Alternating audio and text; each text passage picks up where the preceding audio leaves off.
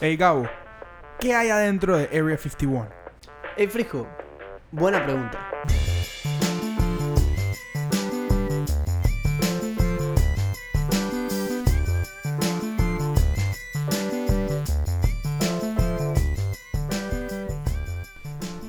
¿Qué tal chicos? ¿Cómo están? Hola chicos, ¿Qué estamos es lo aquí de que nuevo. es? Eh, yo soy Gabriel García de Paredes, Gabo. Francisco Méndez, Frisco. Daniel Robles, Toby. Y estamos aquí hoy para traerles un episodio interesante, diferente, misterioso, escalofriante sobre Área 51. No, y primero que todo, dije agradecerles por estar en sintonía.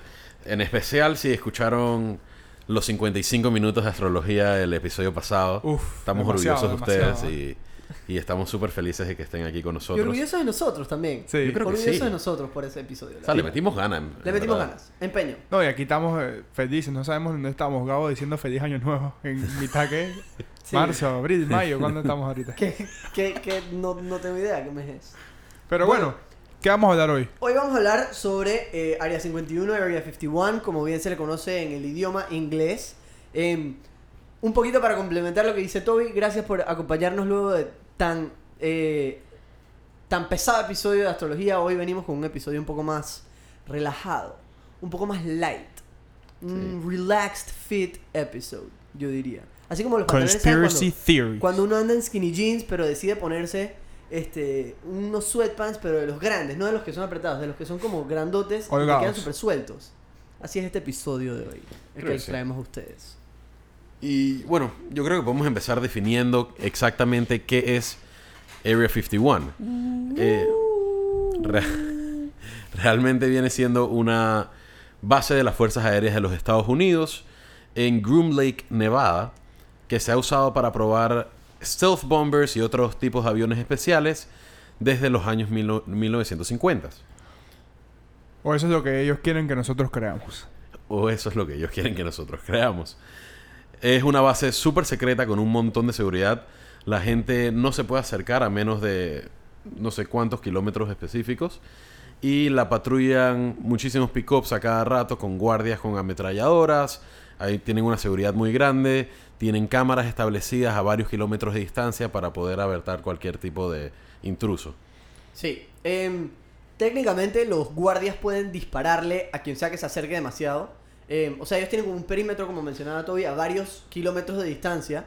Y técnicamente los guardias pueden dispararle a quien sea que Man. pase ese perímetro. Bueno, yo había escuchado que habían hasta minas, dije, en la, Sí, en- sí, en la hay de tierra. todo, hay de todo. Si hay alguien que pasa y se la pasa a correr y quiere dije, meter dije, un sprint hasta, hasta la base, dije, van a- va a explotar, ¿me entiendes? Bueno, lo que dicen es que te agarran los snipers antes de que tú llegues a ningún lado cerca, ¿no? Eso es lo que se dice. O sea, ametralladoras, sniper, minas, ¿qué hay ahí adentro? Esa es una buena pregunta, Frijo. Pero, y aparte de eso, un grupo de jóvenes el año pasado, eh, en verdad, trató de, de ver qué sucedía si ellos entraban. Eso se llamó Storm Area 51, pero Toby nos va a contar un poquito más sobre ese evento un poco más tarde. Em, Área 51 en general eh, es un tema de mucho misterio para mucha gente, o sea, esa es una base. eh, hay muchas historias de conspiración que, que van con eh, esa base, o sea, los cuentos de esa base y eso. Em, la realidad es que mucha gente ha tratado de entrar, a nadie nunca le han disparado por entrar. Lo máximo que ha pasado es que eh, los policías agarran a la persona o los patrulleros agarran a la persona, se los llevan a la policía, la policía les pone una multa de como 600 dólares eh, por trespassing y ya. Eso es todo lo que sucede. Em, pero Área 51 lo que dicen es que es un lugar enorme, es demasiado grande y es tan grande que nadie sabe dónde están las facilidades que quedan adentro. Em, el lugar más cercano desde donde se puede ver Área 51 es desde un monte que queda como a 42 kilómetros de distancia. O sea, eso es un pocotón. Sí, es demasiado. Eso es como de aquí a. a Quesochela, por ahí. Si de, Campana, aquí, campana. si de aquí a, Caran- a Coronado son 83 kilómetros. Es como a Campana. Yeyecito Distance Guide by Toby Robles. Dale, dale. De aquí a Coronado. verga los dos. Es como de aquí a Campana, imagínense. Desde allá es el lugar más cerca donde se puede ver. El monte se llama Tikaboo Peak. Y em, en verdad no se ve nada. Desde ese monte no se ve nada. Eh, por mucho tiempo no había ni siquiera fotos de lo que era la Área 51, pero ahora existen satélites eh, privados y los satélites los rusos eh, y ambos de esos grupos de satélites han captado fotos del área 51, pero solo se ven como bases, se ven grupos de carros ese tipo de cosas. No se ve nada, nada muy importante, ¿no? Peekaboo, suena como Peekaboo. Exacto. Hmm. ¿Habrá algo ahí? Vamos a ver. Pero bueno, teorías de conspiración, como les decía, hay varias. Este, ahí dicen que pasa de todo. Desde eh, investigaciones sobre dije, viajar en el tiempo hasta un proyecto de transporte interco- intercontinental que dicen que es este con un tren que va a través de la mitad de la Tierra y te lleva directo dizque, a Japón, una vaina así. Yo entendí que también había leído que están allá abajo produciendo Shrek 5. Oh, estás loco. Te lo juro, te lo juro. Por eso es que anda. ¿Por cuántos todo top ya? viene. Yo me quedé en The Third. No, esa es la peor. Todo el mundo sabe que esa es la peor, Frisco. ¿Qué pasó? No, o ¿Cuántos sea, Shreks pero van? no sabía que había una cuarta. Ah, ok, ok. Yo creo que la, la Shrek 5 la vienen produciendo como desde 1970 y por eso es que existe esa base. Claro, Mm, claro. Ellos tenían una visión a largo plazo, ¿sabes? maybe, maybe. Esa es la, la que más pretty viene. Por ahí va la vaina. Shrek X The Avengers. Una vaina increíble. Em, pero sí, las teorías de conspiración más comunes son las de extraterrestres. Alienígenas. Alienígenas.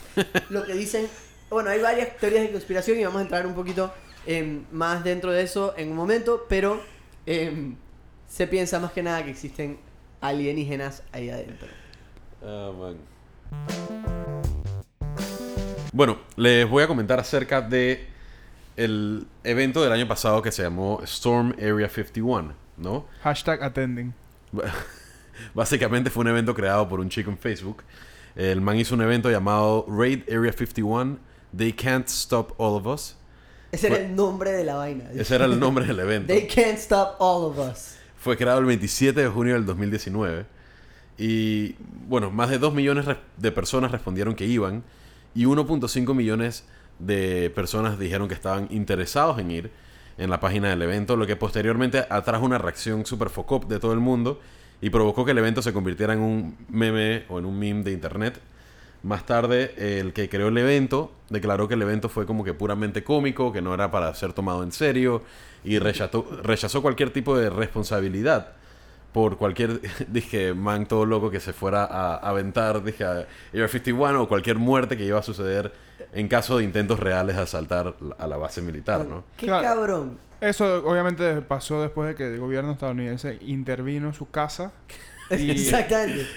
Y lo forzaron lo a decir forzaron a decir eso o or else. Exacto. Yo tengo dos cosas que decir. No, Primero, eh, eh, que este man es hueputa, dije, o sea, Exacto, eso. El man O sea, alborotó el Congo y el man fue para adelante. El man fue- El man no fue. El man, El man no fue con un palo, le metió un guabazo al avispero Correcto. y salió corriendo. Y todo el mundo ahí chileando les cayó eh, la pesa de esa vaina. Pero Aquí- Bueno. a mí lo que más me interesa y lo que más funny me parece es pensar que en algún momento del año pasado hubo una reunión, o por lo menos un email, dentro del Pentágono, de los manes diciendo, dije, "Ey, eh, ¿vieron este evento en Facebook? Dije, es Raid Area 51. Oh shit. Eh, y, em, ¿Será que ponemos una reunión para hablar al respecto?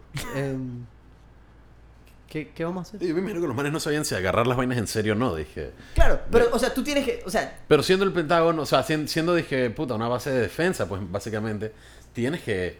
tuvieron que estar preparados para Claro. algo. O sea, esos manes tuvieron que tener una reunión. Man, Probably- esta- estas vainas se pueden salir de control. muy- Claro. Ellos probablemente escondieron los aliens, dije, just in case, pero, y siguieron su día a día. Eh, aquí, antes de irnos a ese punto, tengo el nombre, Matty Roberts.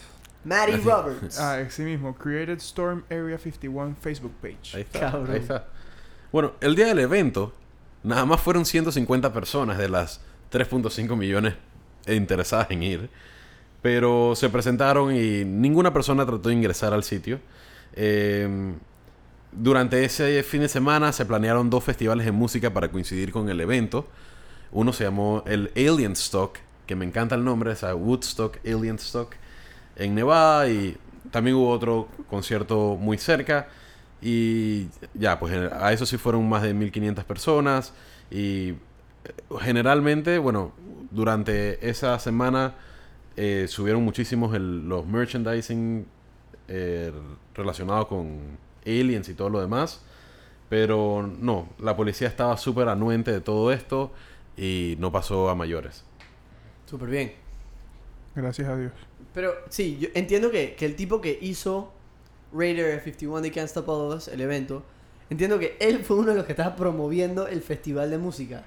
Entonces, al final del día, el cabrón nada más se quería meter plata, inventó toda esa paja Claro. para que la gente fuera a su porquería de evento de música. Claro. Y ojo, yo, yo no puedo seguir el podcast sin hablar que aquí en Panamá tuvimos nuestra propia versión de Area 51, de ah, pero Storm, por supuesto. ¿cómo Storm Area olvidarlo? 51, Sí. en el cual de la nada un día dije, me meto a Facebook o me llega un link para meterme en justamente la misma vaina, pero con, en vez de, lógicamente, Area 51, sino para invadir la Casa Redonda El de Casa Dorada. Casa Redonda. de, de- perdón, del Dorado. Y, man, yo eso lo agarré en serio. Yo, qui- yo quiero saber qué hay ahí, ¿me Man, entiendes? Dije, ¿Quién no quiere saber qué hay ahí? A mí me dijeron que si tú logras entrar a Area 51, Sí. bajas por unas escaleras y llegas a un túnel. Y de repente el túnel va subiendo, subiendo, subiendo, subiendo, subiendo, subiendo. Y apareces en el segundo piso de la casa redonda del Dorado. Oh. Y aquí revisando dije, ¿cómo podemos llegar a Area 51 si queremos llegar, ¿sabes, no? Desde Panamá. La manera más rápida es volando a Las Vegas Claro. y de ahí tomando un carro por una hora y media. Pero lo que más me llamó la atención es que en Google sale que el lugar se llama Area 51 Alien Center. Alien Center, interesante. Mm. Vamos a hablar un poco más sobre lo que ha hecho el área al respecto de Area 51 en un momento, pero eh, pequeño spoiler, le han tratado de sacar el jugo al tema. Me imagino que sí. Pero, Toby, ¿por qué? O sea, ¿de dónde nace Area 51? Sabemos que es una base, pero ¿por qué? O sea, ¿por qué existe esta base? ¿Cuál es su propósito? ¿Desde cuándo? Etcétera. bueno, ya dejando un poquito el relajo, aparte, eh, mencionamos que a principio, Dejando el relajo aparte, no estoy muy seguro de eso. por lo menos en esta parte que... Está Francisco en el. Sí, cuarto. eh, es imposible dejar el relajo con Frijo aquí. Pero, La verdad es que Toby es el creador de todas las risas en este podcast. Pero continúo. El promonarca. Pro monarca, anti No. vieja. Antituli vieja. man, a principios de la década de 1950, habían muchos aviones estadounidenses que realizaban misiones eh, de, reco- de reconocimiento de bajo vuelo sobre la Unión Soviética. Pero habían constantes... Disculpa. Pero había constantes preocupaciones de que fueran vistos y, der- y derribados. Porque estas misiones implica que el avión viaje eh, o vuele muy por debajo del... a 20.000 o 30.000 pies de Sí, altura. que son regulaciones usualmente. Entonces, en 1954, el presidente Eisenhower autorizó el desarrollo de un avión de reconocimiento de gran altitud denomi- denominado Proyecto Aquatone. El programa requería una ubicación remota que no fuera fácilmente accesible para civiles o espías.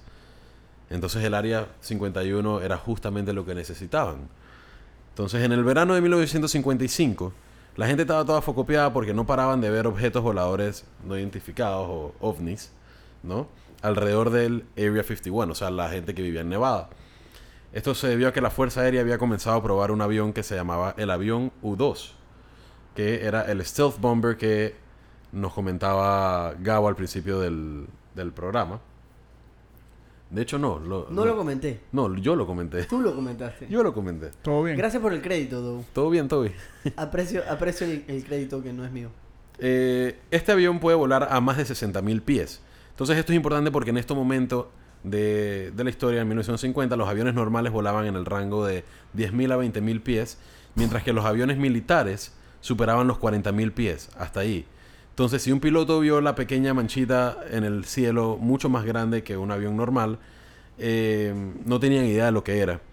Y las personas, los residentes de Nevada, empezaron a decir que eran ovnis, ¿no? Claro.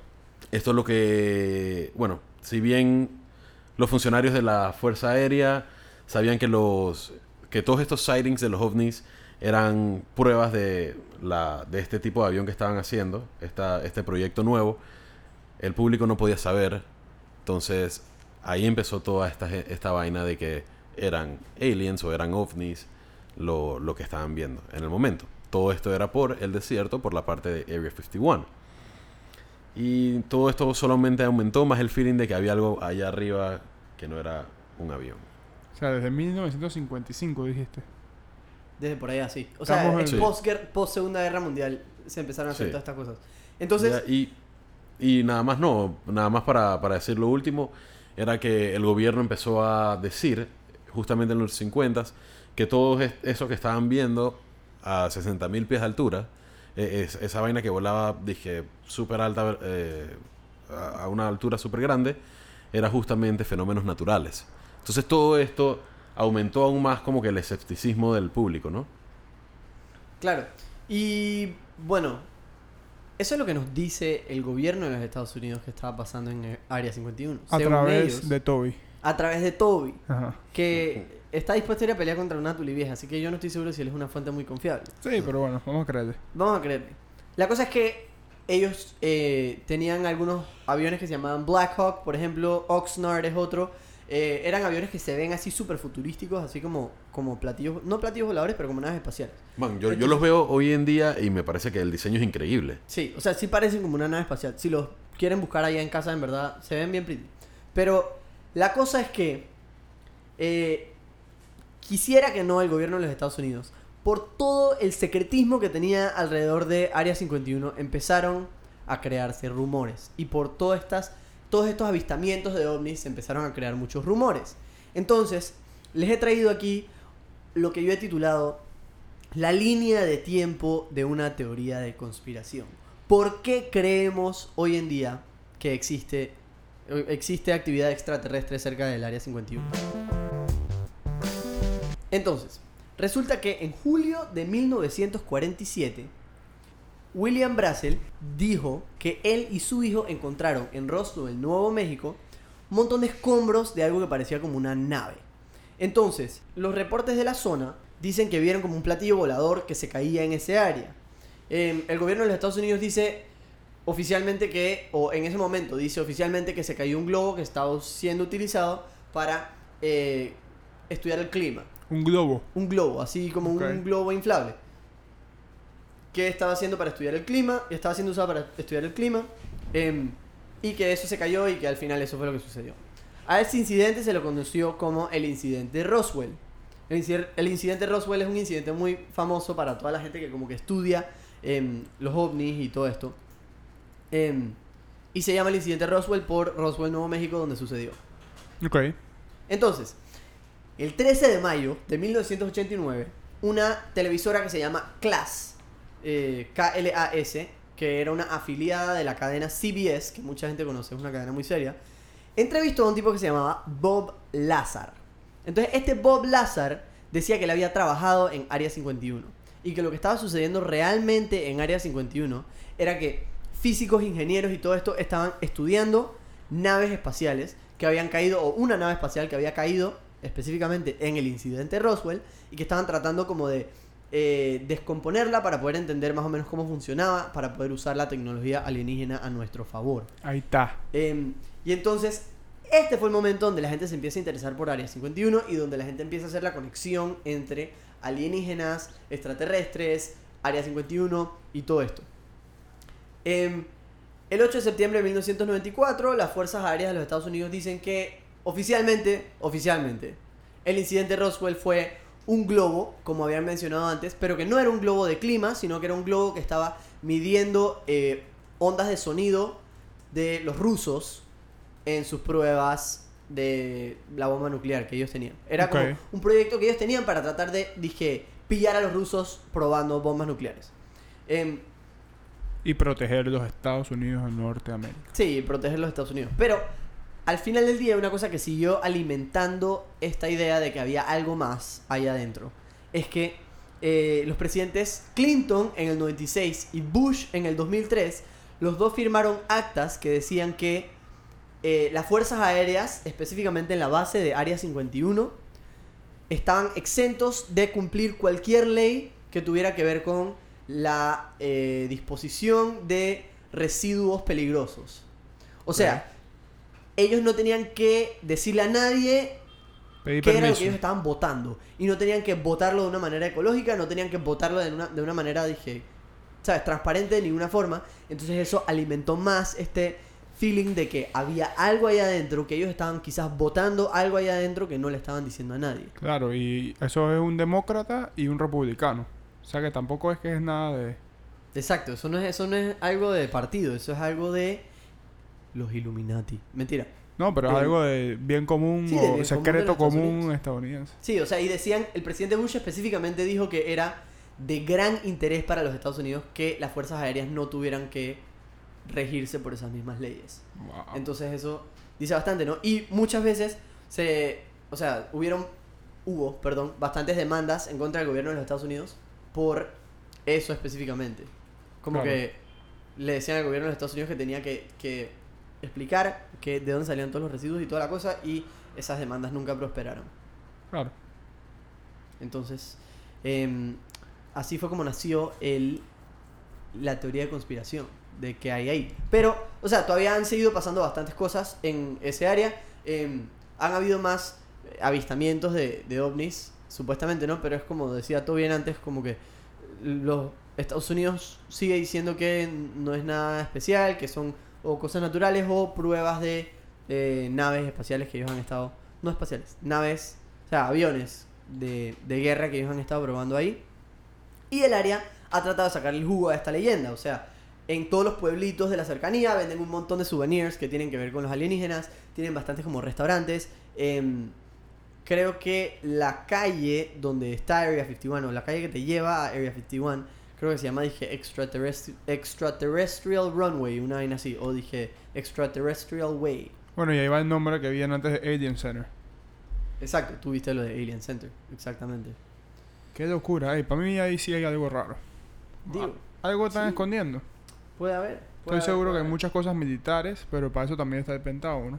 O sea que, no sé, debe ser como un campo de prueba de armas, naves, pero hay algo más ahí. Sí, digo, y, y en el 2013 el gobierno de los Estados Unidos confirmó la existencia de la base.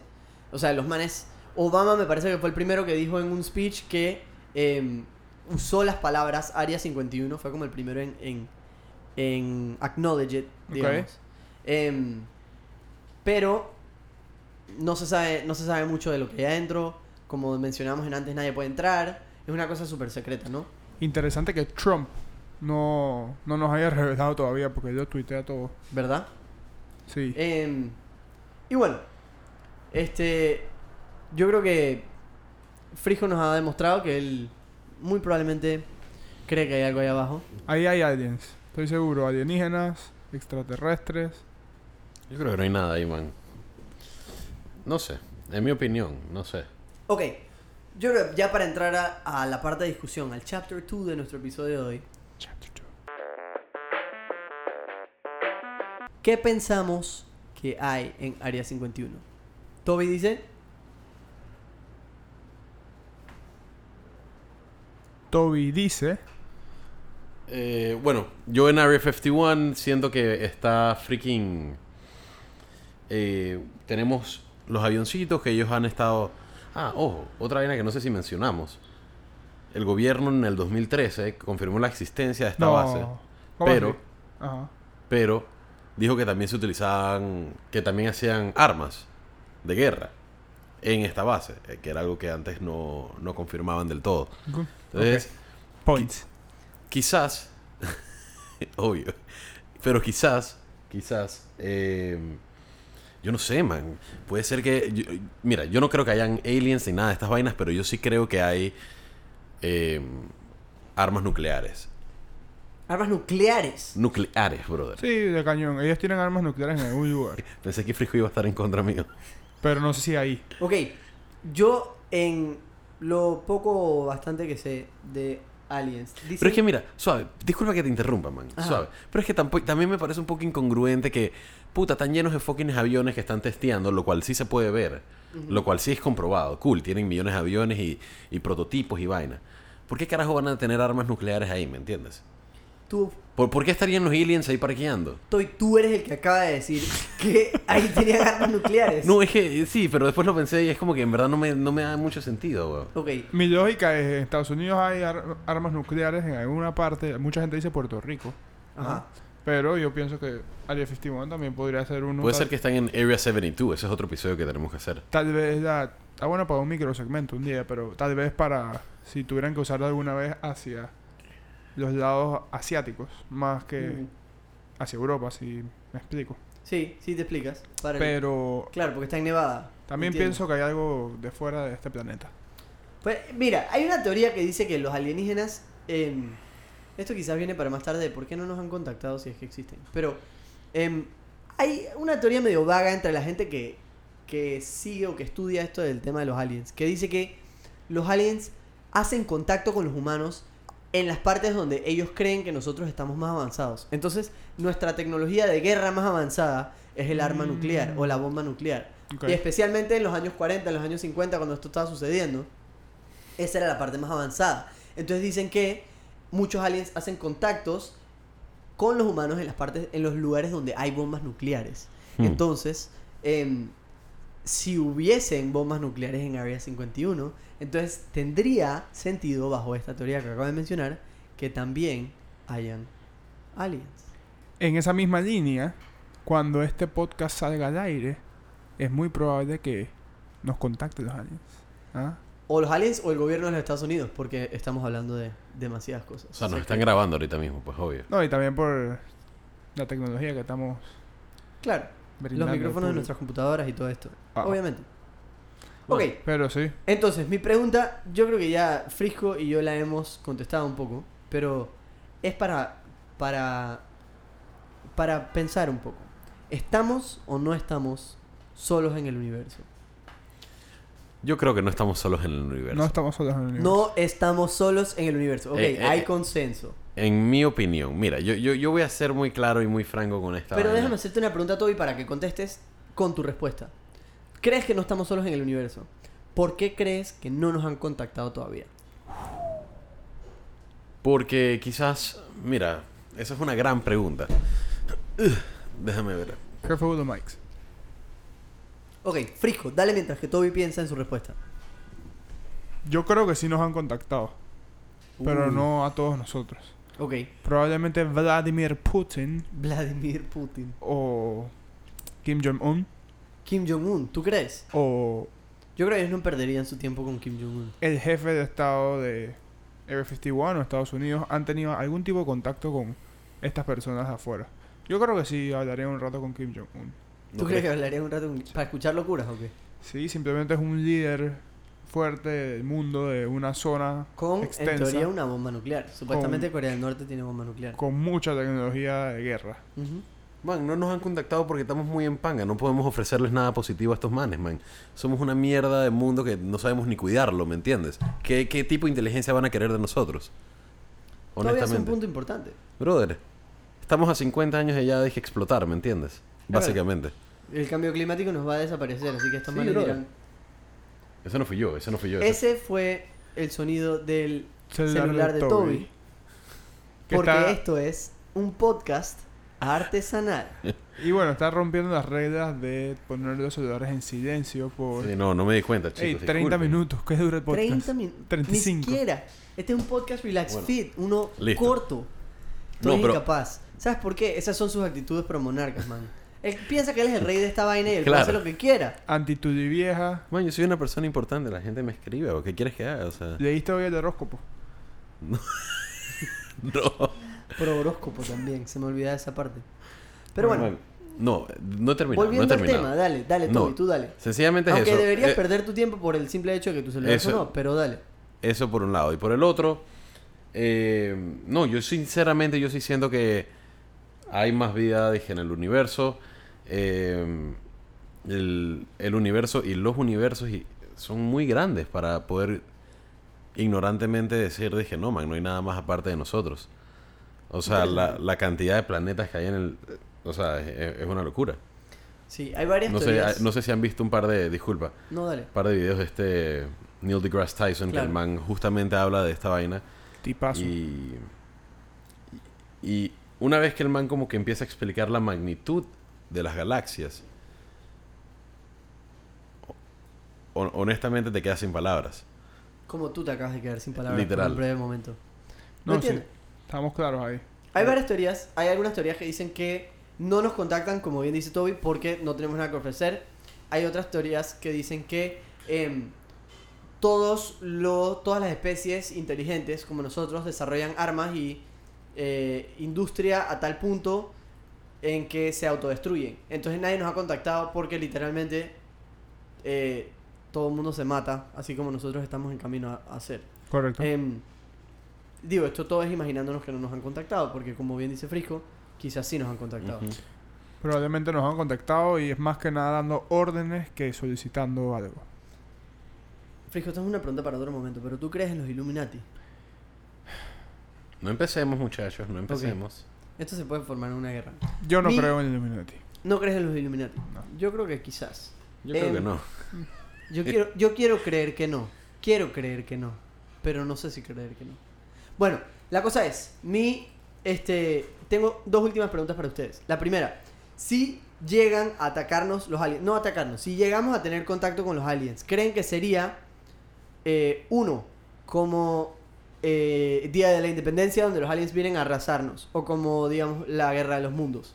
Dos, creen que sería como Star Wars, donde eh, humanos y eh, alienígenas conviven y tienen eh, relaciones de intercambio, de economía, políticas, etcétera, o creen que serían como en esa película que se llama Sector 13, que no sé si ustedes vieron, donde buena. básicamente los alienígenas llegaban a la Tierra como refugiados, porque estaban enfermos y su nave estaba como descomponiéndose. Man, a poca gente no le gustó Sector 13, pero a mí me pareció chévere. Me parece una Nunca la obra he visto, pero me suena como. Tanto como obra de arte, no sé, pero... Es una obra maestra de Ah, Sector qué- 13. ¿Ah? Nunca la he visto, pero me suena como Alf. Como Alf, Sector 13. Sí. No, mira, te lo explico todo. brevemente. Te lo explico brevemente. Los aliens llegan a la Tierra y son como unas cucarachas. em, Son bien feos. son feos. Y, pero llegan como enfermos, llegan, o sea, no, no llegan con poder así tipo Día de la Independencia matando a la gente, sino que llegan enfermos y llegan como necesidad de ayuda. Y em, lo que hacen es que los ponen como en, dije, Cuarentena. Exacto, campos de refugiados, ese tipo de cosas. Em, y básicamente la película es una alegoría de el apartheid de Sudáfrica, porque sucede en Sudáfrica, por un lado, y por otro lado es una alegoría de los inmigrantes. Em, y como dije, cuando llega alguien a tu tierra, lo tratas como si fuera un alienígena, literalmente. Y lo tratas como si fuera menos, lo tratas como si fuera una porquería, los dejas en estos campamentos donde los pobres dije, viven una vida terrible, etcétera. Pero entonces la pregunta es, eh, estos manes nos conquistan a nosotros, entablamos relaciones políticas y económicas o nosotros eh, los ponemos a, ¿sabes? Mamarla. Yo creo que entablamos relaciones políticas. No, yo creo que estos manes van a llegar, van a empezar a procrear con nosotros. ¿Qué? Dije, y se van a apoderar del mundo, Son huevado. especies diferentes, Toby. Define procrear. No se pueden procrear. Para los aliens no, man. ¿Qué? Tú, tú no, tú no puedes hablar de eso si dije no sabes lo que estos aliens son capaces de hacer. Touché. Touché. Eso yo creo que fue un pito que sucedió porque somos un podcast artesanal. Pero Pero no, o sea, de- dejando el relajo, man. Estos manes lo que van a querer es apoderarse del mundo. ¿Tú crees que va a ser tipo Día de la Independencia?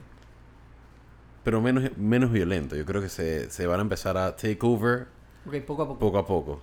Ok. Sin necesidad de llegar, sin necesidad de llegar a sociedad. violencia, yo creo. Van a infiltrar nuestra sociedad, tú dices. Frisco, Sí. Frisco quiere pensar que va a ser... Yo creo que va a ser más relaciones políticas, pero de esas como más con un poco de presión. Ok. Como yo, que dice, venimos en zona de paz, por favor haz esto, or else. yo, yo estoy de acuerdo con Frisco en esta... A menos que nosotros desarrollemos también tecnología intergaláctica para poder nosotros ir a encontrarlos a ellos. Amén. Y bueno, mi última pregunta es... Si nos llegaran a atacar los alienígenas, así tipo Día de la Independencia, nosotros como raza humana, ¿nos unimos para pelear contra ellos o nos seguimos matando entre nosotros mientras nos matan desde afuera? No, nos unimos, nos unimos para sacarle la shit. Imagínate, todas, todos se ¿Te están ríes riendo de esta idea? ¿Te ríes en mofa o te ríes? No, no, no, me, me gustó la expresión. Pero, pero la verdad es que yo siento que... Sí, yo, yo, yo también opino que, que nos podemos... re- O sea, Agarraremos todas las bombas nucleares que tenemos en el mundo y le apuntaríamos para allá. En el mundo entero Hay varias. hay varias. Si Yo- no, pregúntale a Puerto Rico. Yo no estoy tan seguro, pilla. Yo, yo creo que nosotros no podríamos resolver nuestras diferencias ni siquiera para ir a matar a unos alienígenas que nos quieren matar a nosotros. no, yo creo que sí, yo creo que sí. Y, man, es, es la humanidad la que estamos hablando, ¿me, me entiendes? No sé.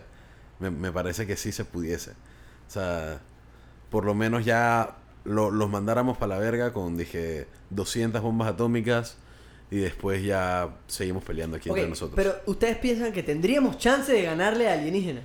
Pero es que, viste, ya, eso es algo que no podemos saber.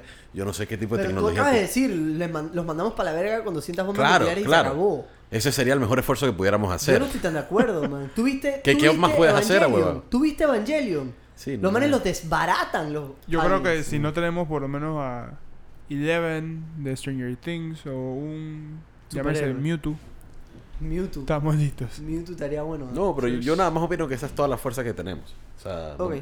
Bombas atómicas. yo Toby creo, piensa no que tenemos exactamente 200 bombas atómicas en el mundo.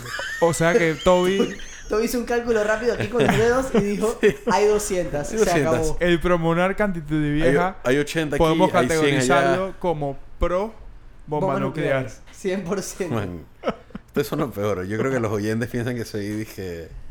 Un pro monarca, No. vieja, pro bomba nuclear y horoscopeador. Bueno, man, yo no tengo nada más que agregar a esto de los aliens. Eh, a mí sí me gustaría una, una última pregunta antes de cerrar, Gabo. ¿Cuáles son nuestras redes sociales? Nuestras redes sociales son arroba buena pregunta podcast en Instagram, arroba buena pregunta rayita abajo en Twitter. Seguimos esperando el LinkedIn de Toby y muy prontamente o ya mismo nos pueden encontrar en Patreon por si acaso nos quieren Nice. brindar un poquito de platita por eh, esta, este entretenimiento que reciben ustedes de nosotros. Bueno, y de parte de Gabo, Toby, Francisco, este fue episodio 4 de Buena Pregunta. Saludos. Hasta luego. Chao.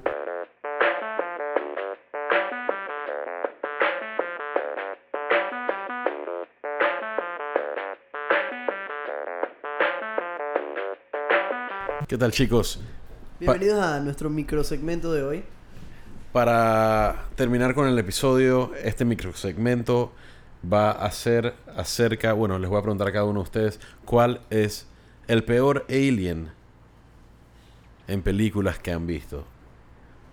¿Cuál es el alien que más les cabrea? ¿Cuál es el alien que no les cae bien? ¿Y por qué? Gabo.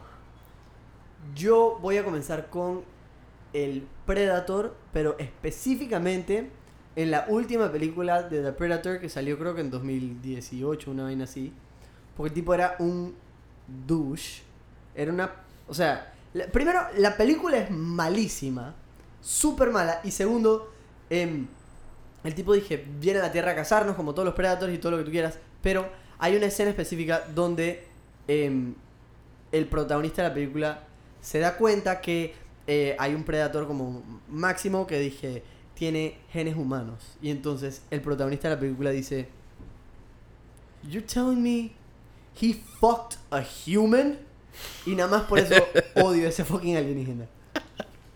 Ok. Frisco. Bueno, yo... si me hubieras preguntado hace 10 años, hubiera dicho Misa hates a very much puta, a. Jar Jar Binks. Pero a través de los años he aprendido a quererlo. Con Wow. el amor a Star Wars. Wow. Pero no sé si ustedes tuvieron el placer de ver una película que se llama Splice. Un drama del 2009. Nos No pusieron en una clase de química en la escuela. No, y era no. básicamente este alien. No presté mucha atención.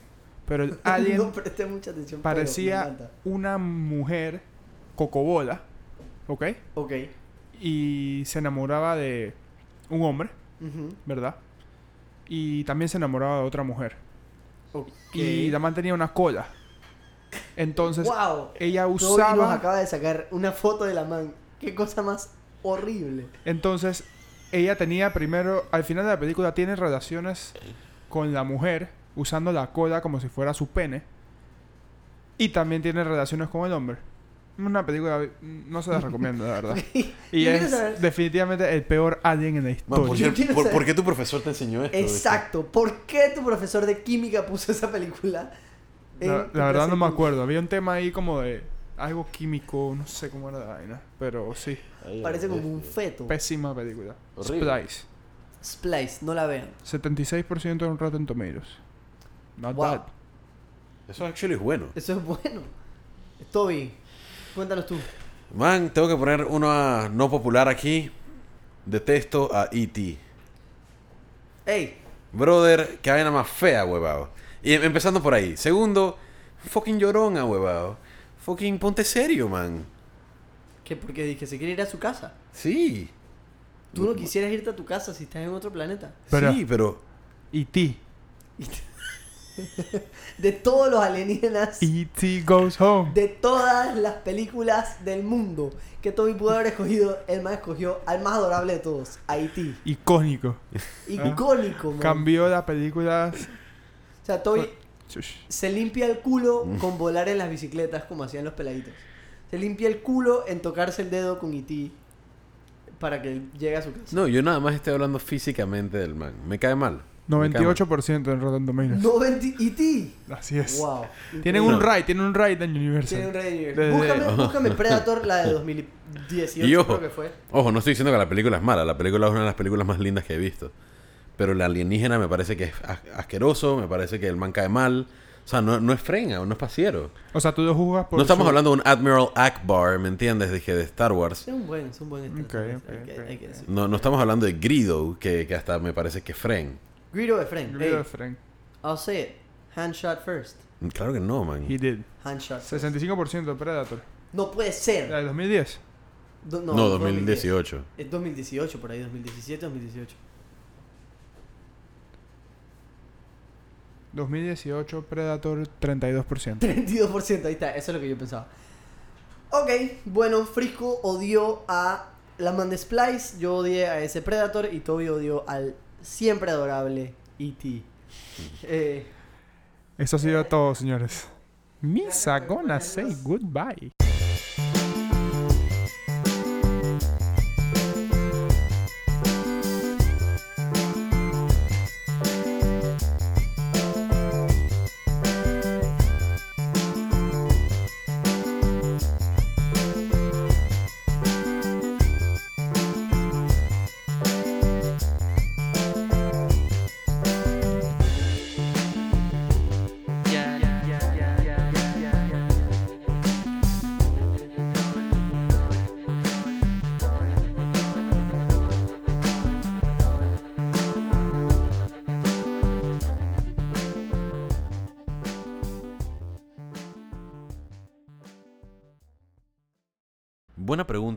De podcasts artesanales.